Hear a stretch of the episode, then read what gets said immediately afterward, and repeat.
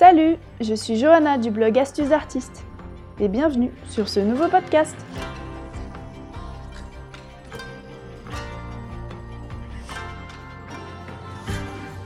Connaissez-vous la véritable histoire des pigments dans la peinture? Autrefois appelés couleurs, comme dans l'expression marchand de couleurs, la plupart des pigments utilisés dans nos peintures sont aujourd'hui synthétiques. Mais savez-vous d'où proviennent les couleurs originelles de nos palettes d'artistes? Découvrez dans ce podcast comment les pigments ont évolué au cours des siècles. Terre naturelle et art pariétal. L'histoire des pigments dans la peinture remonte à l'aube de l'humanité. En effet, l'usage des pigments par nos ancêtres date de plus de 30 000 ans. Les pigments inaugurent l'un des premiers courants de l'histoire de l'art l'art pariétal encore visible sur les parois des grottes du monde entier, comme les grottes de Gargas, Lascaux, Chauvet, Altamira, etc.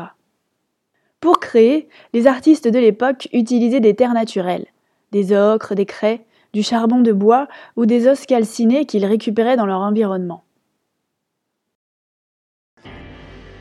Les roches minérales de l'âge de bronze.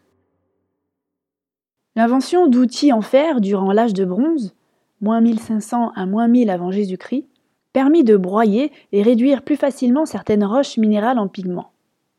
S'ajoutèrent ainsi aux nuanciers des artistes du rouge foncé, de la cinabre, du rouge-orange brillant, du réalgar, un jaune brillant, l'or piment, un bleu foncé, le lapis lazuli, un bleu pâle, l'azurite, et un vert, la malachite. l'Antiquité et l'usage du pigment. Les Égyptiens connaissaient également les pigments issus de certaines pierres dures, broyées et fabriquaient leur fameux bleu égyptien. Ils utilisaient en tout sept couleurs. Les Phéniciens et les Grecs inventèrent le blanc de Céruse, le rouge de Saturne, au minium, et le jaune, qui était un oxyde de plomb. On doit aux Romains le pigment pourpre, obtenu à partir des murex, des escargots marins. Saviez-vous qu'il fallait plus de 250 000 murex brandaris pour extraire une quinzaine de grammes de teinture? Tout juste de quoi colorer une toge. Étrusques, Grecs et Romains connaissaient également le sépia, extrait de la poche des sèches. Les pigments dans la peinture du Moyen Âge. L'histoire des pigments dans la peinture continue. Les pigments minéraux, comme les terres vertes ou organiques, comme le jaune indien, venu des Indes vers l'Europe par le canal des Perses, le vert de gris, le bitume, qui est un brun, l'or et l'argent complètent la palette des anciens. Les artistes maîtrisant de mieux en mieux la chimie des couleurs broient dans les ateliers des carbonates, de l'hématite, du minium pour réaliser des rouges, des terres ocre jaune, de la limonite, du sulfure d'arsenic la peinture à l'huile fait peu à peu son apparition.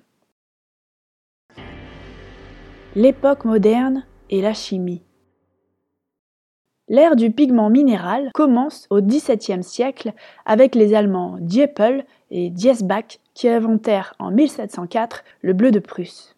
Vers 1740 apparaît le jaune de Naples, l'antimoine de plomb. Et en 1778, Schell crée le célèbre verre empoisonné de Schell, l'arsénate de cuivre. Au XIXe siècle, l'essor de l'industrie chimique permet d'obtenir des pigments minéraux de synthèse. Le jaune de chrome, le vert de véronèse, le bleu de cobalt, orange de cadmium, alizarine cramoisie, vert de cobalt, vert émeraude, bleu outre-mer, jaune et rouge de cadmium, jaune de barium, vermillon d'antimoine, jaune de zinc, violet, bleu céruléum, oxyde de titane, etc., etc. La plupart des pigments obtenus à cette époque sont encore utilisés de nos jours en peinture par les artistes. Au XXe siècle, de nouveaux pigments organiques de synthèse voient le jour. Les phthalocyanines, les azoïques, les anthraquinones, les quinacridones, les identrènes, etc. La palette du peintre ainsi enrichie est presque illimitée.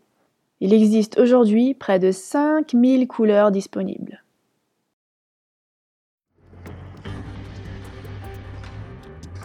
Ce podcast vous a plu? Alors retrouvez-moi sur mon blog astucesdartiste.com pour découvrir d'autres podcasts, cours et tutoriels qui vous aideront à progresser dans votre pratique artistique. À bientôt!